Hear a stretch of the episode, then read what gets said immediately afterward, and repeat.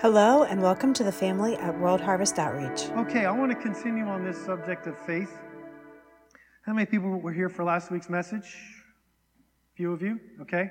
What are three things the Father is always doing with us? He's loving us, forming us, and sending us.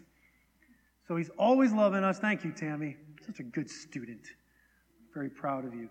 Always loving us, like at any moment, in any situation, I want you to know that you are being radiated with heavenly love and an infinite amount of it.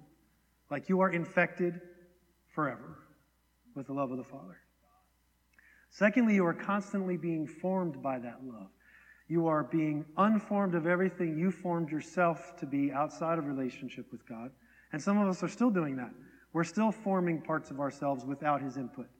And then his love is constantly coming in to try to reform according to his original design for you. And then finally, from John 20, it talks about how just as the Father has sent me, remember what Jesus says next? I now send you, okay? And if you think about Jesus as being the full manifestation of who God the Father is, true sending, if the Father sent Jesus, Jesus is just a physical manifestation of everything the invisible God is, then we in the same way are sent the same way. We are literally being sent in a revealing, in a manifesting of everything he put on the inside of us. We are being sent, revealed to the earth, so everyone can see the goodness of our Father in us. The week prior to this, or the week prior to that, which was 2 weeks ago, I talked about what faith is from Hebrews 11:1, and I just now realized I didn't give you any scriptures today. Please forgive me. So I'll give them to you right now. We're already going to be in Hebrews chapter 11. That's it. Real simple.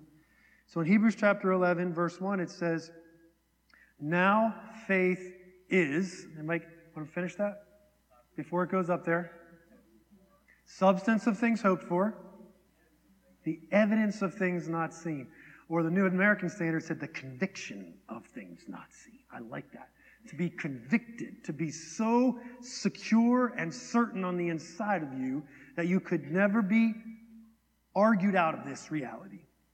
I want you to right now just think of something that no matter what situation could arise, no matter what argument could come to you, you are absolutely stalwartly convinced of something. Think about what that might be, just inwardly. What's something that no one, no matter how smart they are, no matter how powerful they are, no matter if they had a gun to your head, you would not be convinced otherwise about? That's your faith. And not everyone's faith is in Jesus.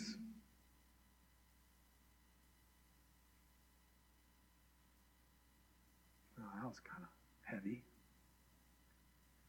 If faith is the assurance of things hoped for and the conviction of things not seen, there are some of us who are looking for something to take place that might not be in the heart of the Father. Might be hoping for things that are not in the heart of the Father for you.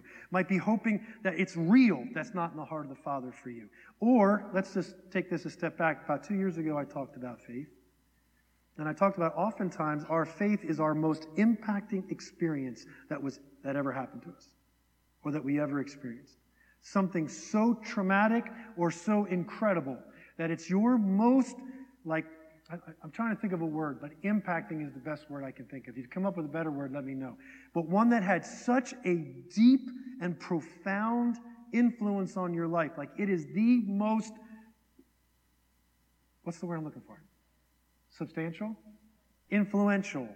Like it went below anything and anything you've ever experienced before, and it remade your foundation. That's your faith. Now, God the Father, through the person of Jesus, wants to be that rock. I want you to know that. For every human being, God the Father, who is Jesus, wants to be the rock of your foundation. We just sang about it. The rock on which we stand. He wants that to be our faith. But it's very possible, as much as you can say, I believe in Jesus, that there might have been something that happened in your life that actually goes deeper than Jesus. And until we, as individuals and corporately, allow Jesus to go below and heal that, and come face to face with it and be restorer of that. He's not our faith. Another way to look at faith is it's the ongoing dialogue. It's the most consistent ongoing dialogue on the inside of you. That can also describe what your faith is. So, like, do you ever hear a song and then for the rest of the day you cannot help but sing that song or do that? Okay, happens to all of us. Or someone just says one word and suddenly you think about, yeah, right? So, and oftentimes that will become your dialogue for the day, or if something happens to you or someone says something to you and they kind of like set you off on the wrong. Has anybody ever happened? Has it ever happened to somebody? You've had an interaction with somebody and it just kind of sets you off, and for the rest of the day you're just kind of like, You're driving down the road and everybody's a jerk, right? Or you have a conversation with somebody and they completely brighten your day, and it doesn't matter what happens, everything's glorious. Anybody? Yeah, both of those things happen. That's your faith for the day. And honestly, that's the power of faith. It's the power of conviction. You become so convinced of something that nothing else in your life could convince you otherwise. All of those things are what we would call faith. As we go back to Hebrews 11:1, the writer of Hebrews gives us the most, in my opinion, clear definition of faith in the Scriptures. And I feel like this is something we need to just decide is faith. Faith is the assurance of things hoped for. And we talked about this so far. All I'm doing is summarizing the last 2 weeks before I go forward. The assurance of things hoped for. Now, if you hope for something, does it exist yet? No. But where does it exist? In the heart of God, and hopefully in your heart. Okay? And then you live from that hope and you begin to create it into the natural realm. I believe that's when Jesus said, "Let your kingdom come, let your will be done on earth as it is in heaven." This is the hope set before Jesus on the cross. It's us walking fully alive, fully healed on the earth. That's what's hoped for. And it's also the conviction of things not yet seen, which means there are things on the inside of us and inside of God that He wants to build, that He wants to have in the earth, that He wants you to enjoy and walk in that have yet to be seen. People who live by faith, people who live by things hoped for and things not yet seen. We talked about this. They're weird, right? They're peculiar people because they live almost to the point where you wonder if they're even in reality. Right? Like, you've got some people in your life that you wonder if they're in reality. I'm going to give you an example of this. People who are really into sci-fi or fantasy. Here's what I believe about them. I think they're a little weird, personally. This is my personal opinion. But here's the thing. That is the heart of God in them, wanting to see something that's not yet in the earth. Like Star Wars type stuff and all of that. Like, all of that is the imagination of God working its way through people. You start to see it that way, it starts to redeem everything that people are doing. You start to see some of the things that people are trying, and you can see the heart of God in it, even if you have to peel back the shell that might look pretty worldly. Inside of it is a seed that the heart of the Father is trying to bring forth into the earth. Even you do some pretty crazy stuff sometimes, but inside of that is the heart of God. That's faith. I believe that there are people right now who are living lifestyles that we will all one day live. And I'm not even sure they would give credit to the Lord that that's the source of the lifestyle they're living.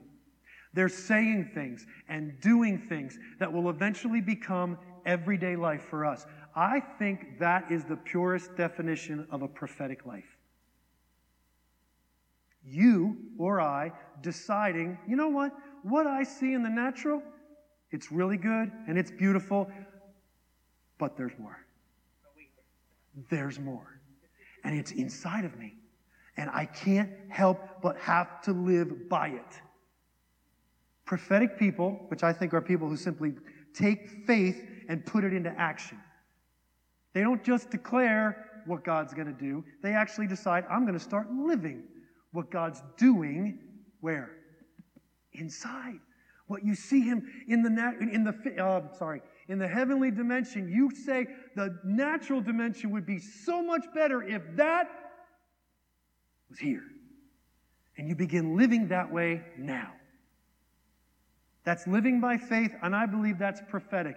And I think, I say weird and I say peculiar, but it might be a better way to say prophetic. It might be a better thing to do is say, you're living prophetically. You're living in a way that generations after you will call normal. But right now, you're weird. I don't know what you're doing. It's happened to all of us. And I think the more of us that decide that what the Lord is doing is actually more important than what's already going on in the earth, and I'm going to, and this, I think this happened, back to the whole praying over Israel and the Palestinian conflict there. If you pull back and not try to take a side and not say, well, I'm for this country or I'm for this, just pull back. Pull back and say, Lord, I want your way. I want your way in that situation. I believe that is actually more effective of a prayer than try to take one side and take your prayers and shoot them like missiles onto the other side. A prophetic people stand with the Father and say, the earth is the Lord's. The earth is the Lord's. All of these people are His. So God, Father, have your way with your children. Have you ever seen a father have his way with his children? It's way better than the other kids trying to get involved. Other kids trying to get involved when dad's having his way with his children doesn't go well for the kid that's trying to get involved. Stand back with the Father and work with Him instead of affecting your own agenda onto the situation. You guys okay? Okay, so after Hebrews 11:1, where the writer gives us a pure definition of faith, he begins to give us all these incredible examples of faith. And later on in the chapter, it actually says that these examples of faith have become a great cloud of witnesses that surround us. So when I think about these witnesses, I'm giving you the end at the beginning here, but I like doing that. These witnesses sit around right now. I believe with all of my heart. I believe this with all of my heart that angels and those who have gone before us are sitting around us watching. Even think about grandma and mom and even children that have passed on. I promise you. I stand here in full conviction. I believe that they're not far away. I don't believe the heavenly dimension is afar off, separated by a big gulf. Jesus annihilated that gulf. And it is as close as a veil between natural and spirit. And they are close. It doesn't mean that they're involving themselves. It doesn't mean that they are don't get weird on me, okay? But I think they're close, and I believe they're cheering. And I believe they're praying. And I believe that they are speaking, declaring prophetically, because they see. Not through a mirror darkly anymore. Hello? They see clearly. And they want us to win. And they want everything that's hoped for and everything not seen to become realized. Everything. Your faith has a prize. And it's what you hope for. And it's what's not seen yet. You have thoughts right now. Not all of them. But you have some really important thoughts right now that have to become reality. They have to. And it's your faith that energizes them. And sometimes the energy, when you do a lighter, you have to create friction that does a spark, and then a little bit of gas comes up and ignites that spark, and it becomes a flame. This is if you can think of your legs. This is weird. Okay, I just know it's weird. But you're you feel it? When the friction takes place and it creates a spark. When you take that step, it creates the spark, and faith is ignited. Holy Spirit is the fuel. I'm getting kind of practical here, but it works. And if you think about it, taking steps of faith, taking steps of risk, taking steps of, I don't know what's going to happen like Abram, but faith is ignited. it could change everything. It could change don't even think in terms of the whole earth. Think in terms of your family line. Think in terms of your children who are watching. Think in terms of your children's children who will one day walk in what your children watched.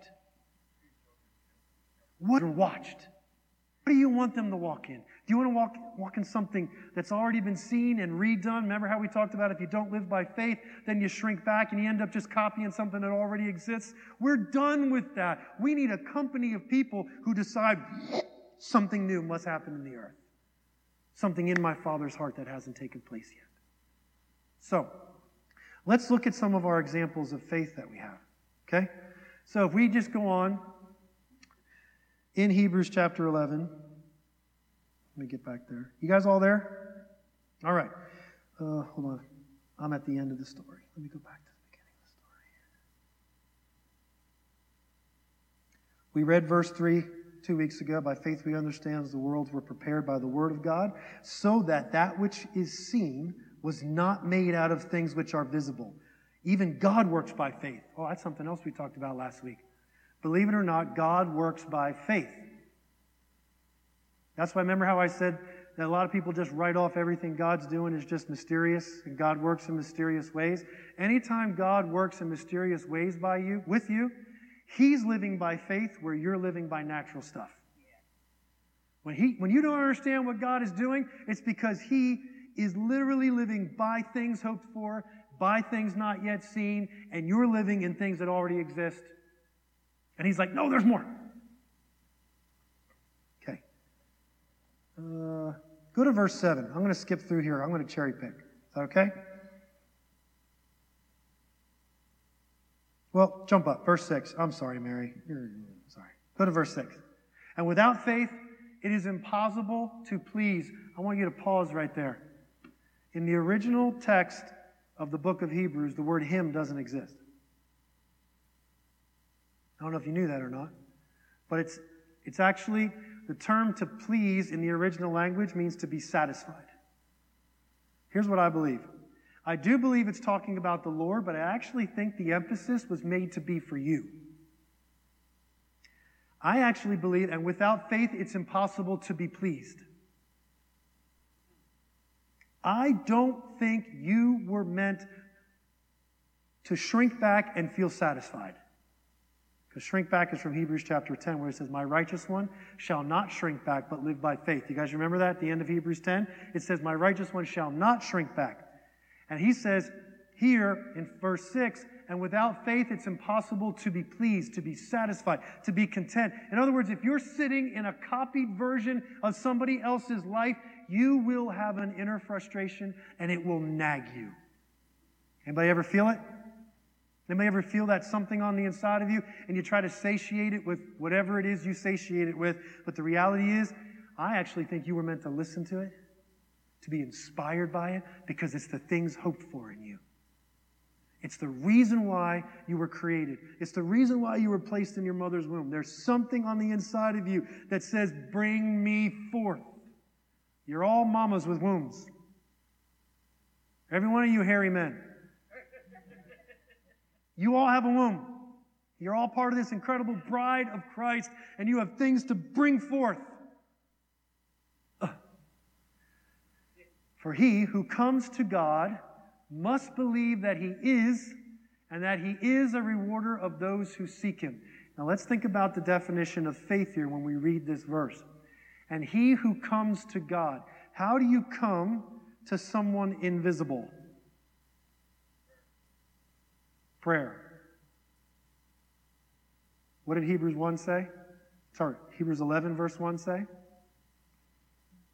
Assurance of things hoped for. Evidence of things not seen. How do you come to God? So one was prayer. The biggest one is by faith. Like I believe when we were singing today, come, rest upon us, He was here. Like I come into this place now where I know wherever I go, He is. And it's not because I walked in the room. I actually think that's some weird charismatic theology that needs to go. No, I'm going into a room where God already is. Hello? He didn't come into the room because I walked into the room. He was already in the room, and I walked in to join him in whatever he was doing in that room. Hello? That's faith. Faith is believing God's already at work in a room, already at work in a heart. Remember, it says that the Holy Spirit's been poured out on a few. No, on all flesh. The Holy Spirit's at work everywhere, all the time. I want to know, what is God doing in Israel and Gaza? What's he doing in Ukraine? What's he doing in Haiti? What's he doing in these places that seem dark on the outside? God's at work. And if we can join him in what he's already doing, we activate our faith. You guys okay? All right. So we come to God, who's already at work wherever it is we are going, that we believe that he is in every situation, and that he is a rewarder of those who look for him and find him in those places, in people. How are we doing? Are you seeing this from a little different perspective? Go ahead. He is himself. He's always being himself wherever. I get really excited when I realize that no matter how deep and dark and chaotic and painful the situation is, God is being himself right there. Now, faith requires you to believe that versus the dark, chaotic mess that your natural eyes see. Hello? This is super important, guys. Before we go any farther, before we start talking about Noah or Abram or any of these guys, they were not convinced of what they saw. They were convinced of what they heard, felt, and experienced of what God was saying to them on the inside. That's faith. And then their actions from that brought what God was saying and doing and made it a reality in the earth.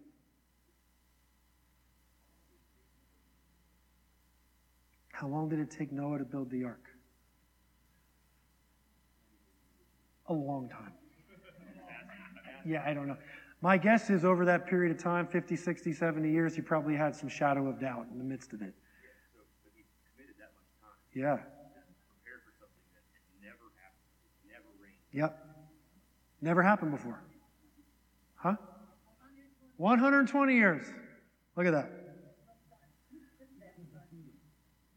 And we're not exactly sure a year back then is our 365-day year. Yeah, we're not sure yet, right. Okay, so let's look at Noah here, okay? Verse 7. By faith, Noah, being warned by God, and say this? What's it say next? About things not yet seen. God operates by? He's going to talk to you not according to what's going on around you. This is really important. We think we're supposed to be relevant, and God is relevant. And he's going to walk into a situation, and he's going to talk to you about what's going on around you. And in reality, he kind of is, but he doesn't talk about what's going on around you. He talks about what's better. The solution.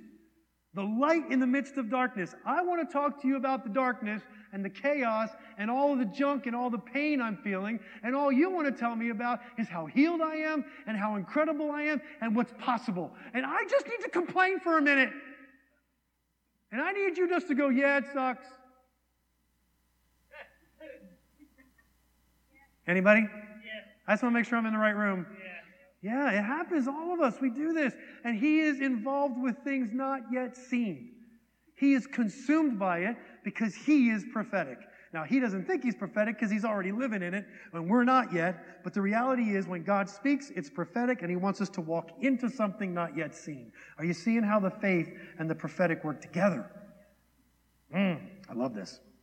Okay, by faith, Noah, being warned by God about things not yet seen, in reverence. Remember Amanda saying, the fear of the Lord is the beginning of wisdom? In reverence prepared an ark for the salvation of his household, by which he condemned the world. In other words, the world, don't think of condemned as, you're all dead. You're all evil, you're all wicked. We will read the world, the Old Testament from that perspective. When it says he condemned the world, it meant it gave them a choice, and they all chose not to get on some strange thing they had never seen before. They chose to not live by faith. But Noah's family did. That's what this is saying. And became an heir of the righteousness, finish it with me, There is righteousness awaiting all of us according to faith. There is an inheritance. There is a reward. God, does anybody like to win stuff? Does anybody like to get, I don't know, a paycheck? A reward? If you do something good, you get something. Hello. Faith is guaranteeing you a reward. Now, if you're not caught up in the things of this world, you will realize that it's not always money and natural stuff that faith gives you. According to this, it was righteousness for Noah. We find out later that's what it was for Abram too. The reality is, faith will give you spiritual reward. Now, don't get me wrong, spiritual reward will work its way out into the natural. But if you are living by faith, you're not worried about if you get a paycheck or this financial reward or accolades of men. You're not worried about that because you're living by faith. Hello? Yeah. You might not get any attaboys. You might not get one high five. You might not get one person saying, I like what you're doing. Keep going. People by faith just say, something inside of me, his voice inside of me, his heart inside of me says, I have to take this step. Even if no one else says it, even if everyone else doesn't get on the boat that you're building. How are we doing? 8. By faith, Abraham, when he was called, obeyed by going out to a place which he was to receive for an inheritance. And he went out not knowing where he was going. I don't know. This guy amazes me. The more I think about Abram, the more I just get really excited thinking about him. If you go back to Genesis 12 and into 13, where it kind of gives this initial story, it's pretty cool that it was actually his dad. Does anybody remember Abram's dad's name? Terah. T-E-R-A-H. Okay? Actually, Terah left first. Go read the story. It's powerful. Abram isn't sitting, waiting for God to talk. He's actually already living in his dad's faith. But his dad went so far, and then his dad stopped. And it says right after his dad stopped journeying, anybody know what happened next? Dad died. And when Dad died, anyone who had joined him in his own faith heard the voice of the Lord. And Abram was the one. And Abram heard God's voice say, now get up and go to the place to which I have called you. And guys, sometimes you just need his voice to tell you. Now, when God talks to you, how often is he telling other people the same thing? Sometimes. Percentage-wise, how much is sometimes? Couple percent? Maybe if you and your wife are really close, or you and your husband are really close, you might hear the same thing. How many times does God talk to one spouse and not the other? How many was your spouse having to tell you what God said? That's faith. You guys remember back in the New Testament when Paul said he saw a vision of a man from Macedonia?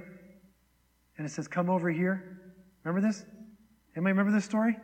And it says when Paul turned to all the people that were traveling with him, and he said, we're going to Macedonia. What did they do? They all got up and they all went to Macedonia. How many people saw a man from Macedonia in a vision? One. How many people got up and went? All of them. All of them operated by faith. And this is exactly what Abram's doing here. Let's keep going. Verse 9, by faith he lived as an alien in the land of promise, as in a foreign land, dwelling in tents with Isaac and Jacob, fellow heirs of the same promise. For he was looking for the city which had foundations, whose architect and builder is God. I love that saying. He was looking for a city without foundations, whose architect and builder is God. Right now, on the inside of you is a city and a country that doesn't exist yet. But you have an architect and a builder who's already built it inside of you.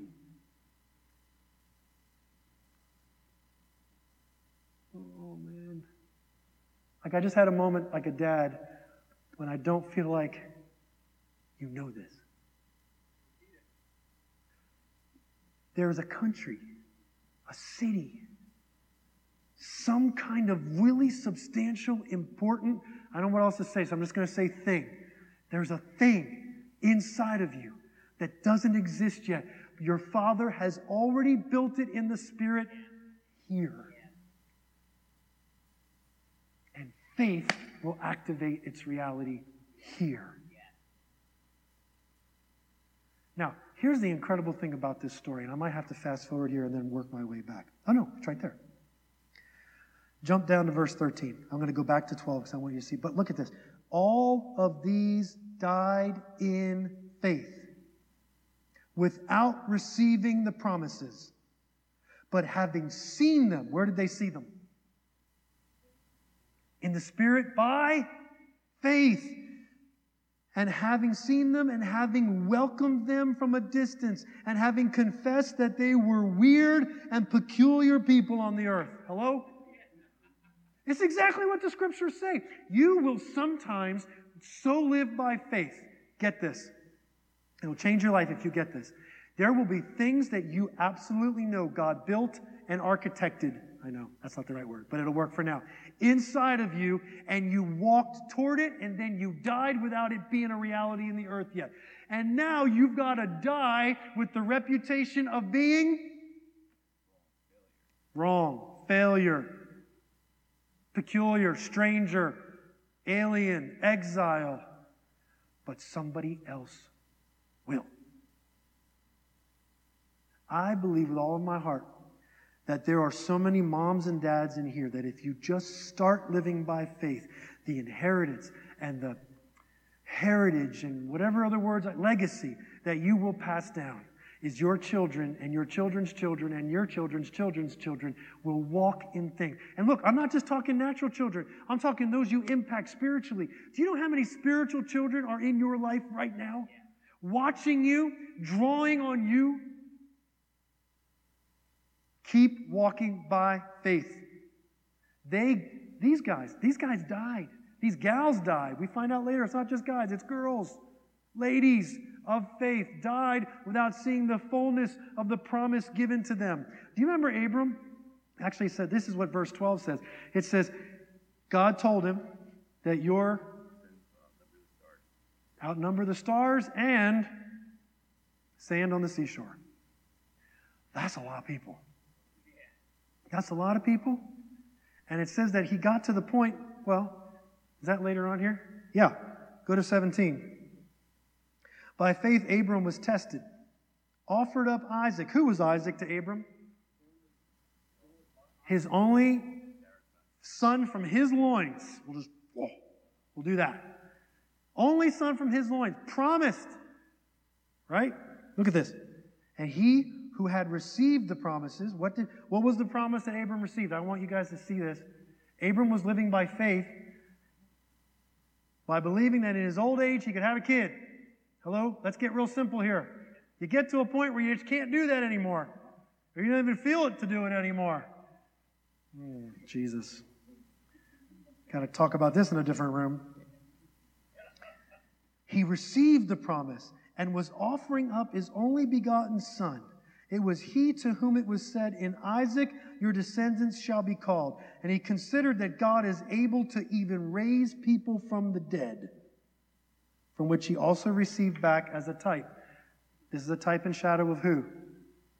Jacob's a type and shadow of Jesus. Okay? Abram was so convinced that God was talking to him that he was willing to offer him up willingly, believing, God will raise up another one.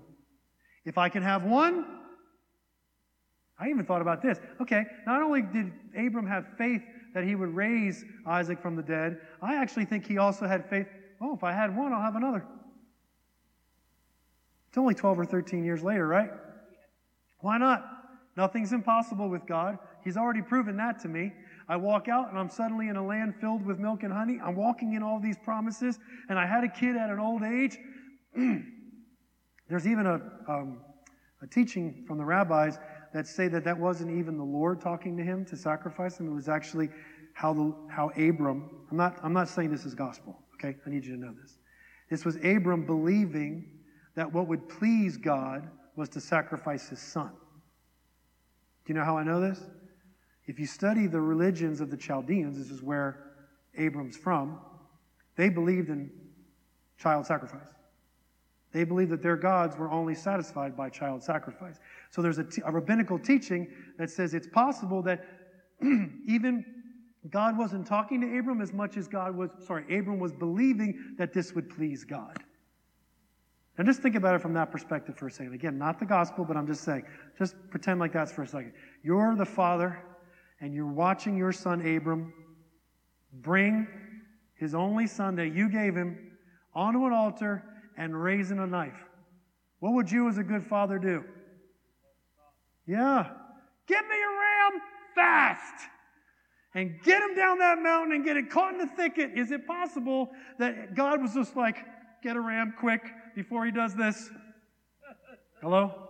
Has anybody run to save your child just before they... Again, I'm not saying that's biblical gospel, but somewhere in there. Either way, it was the faith of Abram. Either way, he so believed God would do this thing that he wasn't afraid. Hello? You guys okay?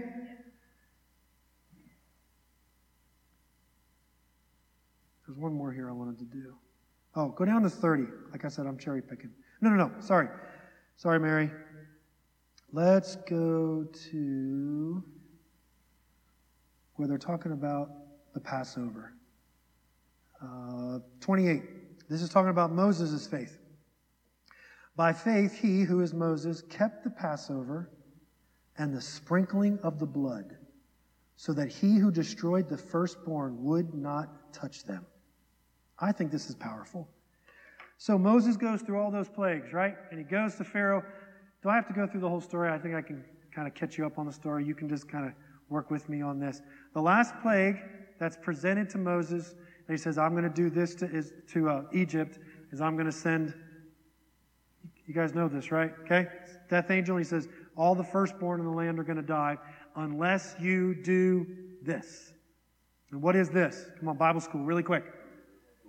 So they first sacrifice a lamb, an unblemished lamb, then they take the blood, doorposts and lintel, right? And then they partake in a Passover meal, the very first one ever. Okay? It's called Passover, in case you're wondering. You guys remember this, right? So that the angel would pass by or over that house without taking out the firstborn. You guys with me so far? Okay, so this has never happened before. They're still in Egypt. And God tells Moses it's going to happen. And it's coming to Egypt. Where are the children of Israel? In Egypt. Where is the death angel coming? To Egypt. They're doing something that they have never done before. And they're hoping that this will keep all of their firstborn from dying. I think that's an incredible step of faith. So you want me to kill the lamb, and you want me to put it over the doorpost and lintel, and that's going to tell the death angel not to come. Okay. And it says that by faith, not only did Moses do it, how many people did it? All of the Israelites did it. And it says every single one of the Israelite children were saved after that. By faith. I think this is powerful. Now I want to connect all of these stories, because you know I got to do this. I want to connect all of these stories now to the idea of multiplication. Don't forget, remember, if you think about this step of faith as kind of lighting the match that causes faith to ignite and begins to create, okay? I believe this is the spark of life for multiplication. Faith is. So let's look back at all of these stories. Noah was warned that rain was coming, floods were coming, and all of that. And so Noah's family gets in the ark. The result of Noah's faith is how many people?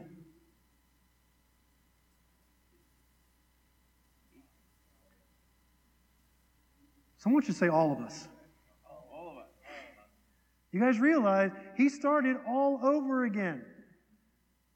In one sense, you can say Adam was the first man, and in a very similar sense, you can say Noah.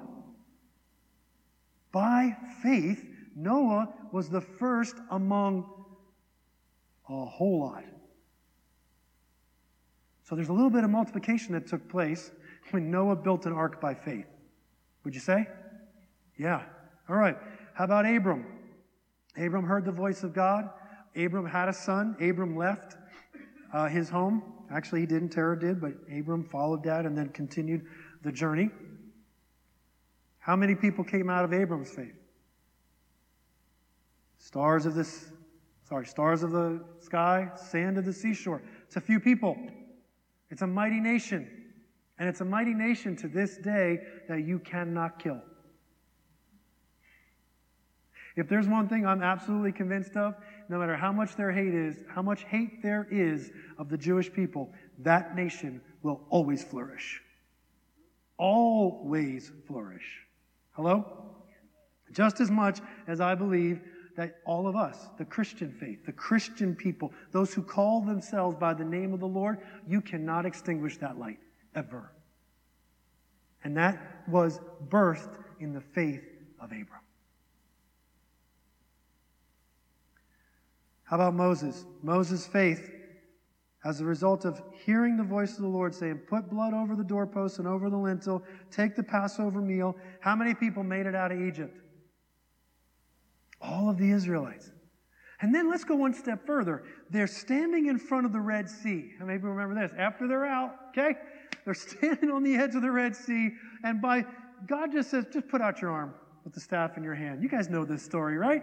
He stretches out his hand. What happens to the waters? Come on, everybody.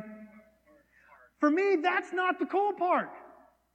For me, is he convinced the entire nation to walk. Just think about this for a second. You are walking on dry ground. What's on either side of you?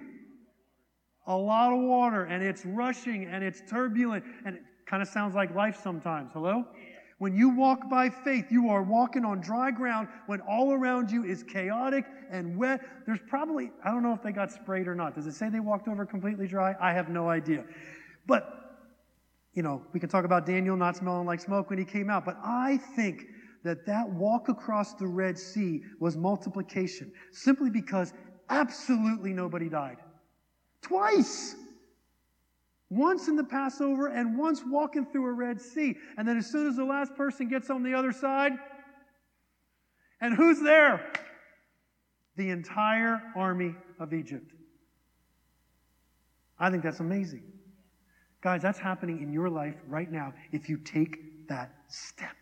It's one thing to go, and the thing to part. It's another thing to put your foot on the bottom of the Red Sea and walk when it's all around you. That's faith. And there are prophetic people right now walking that way. Find out where they are, watch them, be inspired by them, and then do likewise. I don't mean copy them. I mean live by that same voice that they're living by. How we doing? I think on the inside of every single one of us, God is speaking. God has put vision. God has put ideas that no one else has thought about. I believe this. No one else is thinking about something you're thinking about. I know it's hard to believe because we live in a world where there's so many people thinking about so many things. That's how powerful our Father is, that right now you're thinking about something that no one else is. That is God in you. Right now, your Father is talking to you about something, and it is good, and it is right, and it should exist in the earth. It's what He's hoping for, and it's what's not seen yet. Now you have the same opportunity, just like Noah and Abram and Moses and the people that marched around Jericho 7 times and blew trumpets. Like, seriously? That's what you want me to do? And these walls are going to fall down? Yeah, if you do this, you're going to get grapes, really big grapes. A lot of really cool stuff is going to be happening. We're supposed to march around 7 times and blow trumpets, and this is all just, yep. You're going to do crazy stuff, and incredible things are going to happen. Those are not stories of old for you to just remember. It is stories for you to be inspired by. It's the reason why they are surrounding us. Their faith, their journey is, okay, I'll just say it this way, has its fulfillment in you.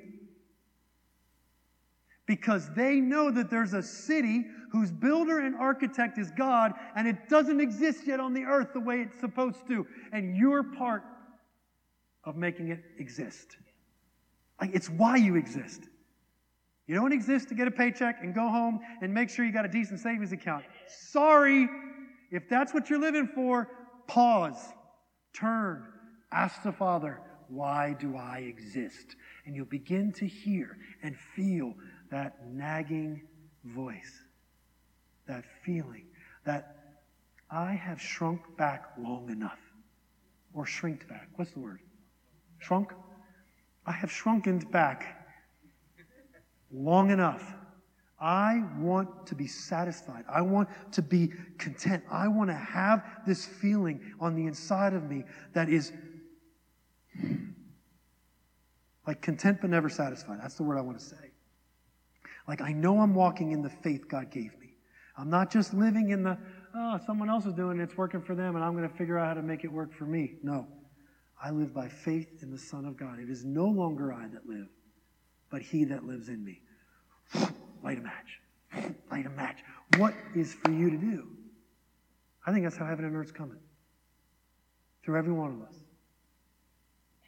So, Father, yeah, look at that. You guys got to love me right now. You know, like a good crazy faith story. Mm-hmm. Feeling, yeah. It's like when Jesus was healing people, Jesus spat in the dirt, mixed his spit in it, put it in someone's eyes. Like, I don't know if I can have the faith to go spit in dirt, put it in someone's eyes, and then be like, oh, sorry, you still can't see, but now you got dirt in your eyes. Somebody can spit in the eyes. It's true. And I'll even want to say this. You know, okay, so think about that story in mind. So some of us will think, well, if I just go and do the same thing, someone's going to get healed. Jesus said, greater works. So is it possible that if we just spit in the ground, rub dirt, and put it in someone's eyes, are we copying what already exists versus walking by true faith and hearing what the Lord is saying to each and every one of us? I'm asking you this. I'm challenging. I'm being challenged myself as I talk this way because there are things He's saying to me that I'm literally scared to tell you. And He's doing it in you. I know He is. He said things to you in your heart of hearts when you're laying down in bed and you can't sleep and He's talking to you about stuff and you're like, seriously? And it might not be for you to start and finish. It might just be for you to start, or it might be for you to continue because your father or mother or whoever it was started it and someone's waiting for you to pick up that baton and keep going.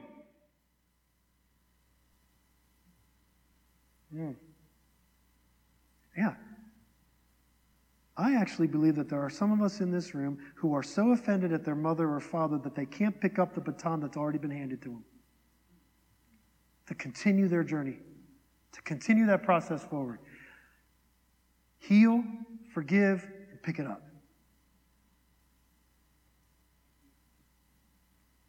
Thank you, Lord.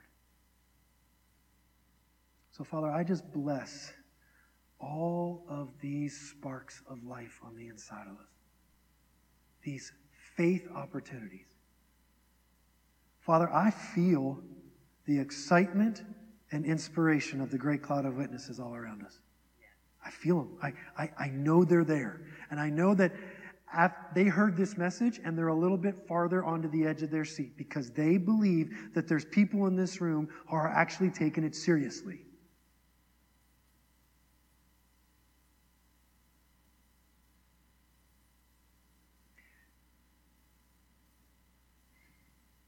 Heaven, you can count on us. You've waited a long time to be seen, to be evidenced.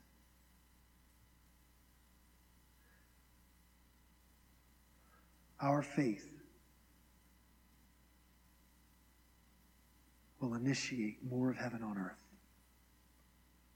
I pray for the boldness to act, the boldness to decide, to make decisions that are bigger than our current reality, that are bigger than our current mindset about who we are and even who you are, God. Give us imagination that's bigger. And may that be the doorway to see everything that was meant to be a reality in the earth.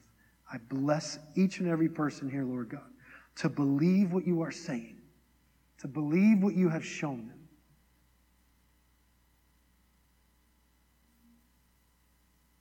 I declare over you who think you're done, you're not.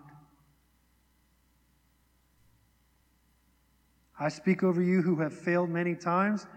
Your next one is quite possibly the beginning of success.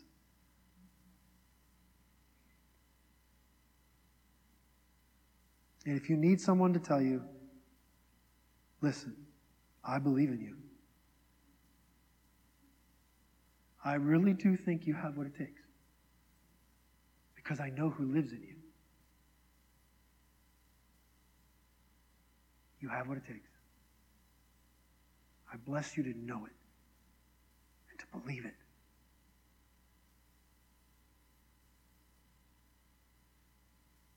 I love you. Amen. All right, guys, thank you. Have a great week. World Harvest Outreach is located in Chambersburg, Pennsylvania, but we have family around the world. To connect with us, visit us at whocenterpa.com.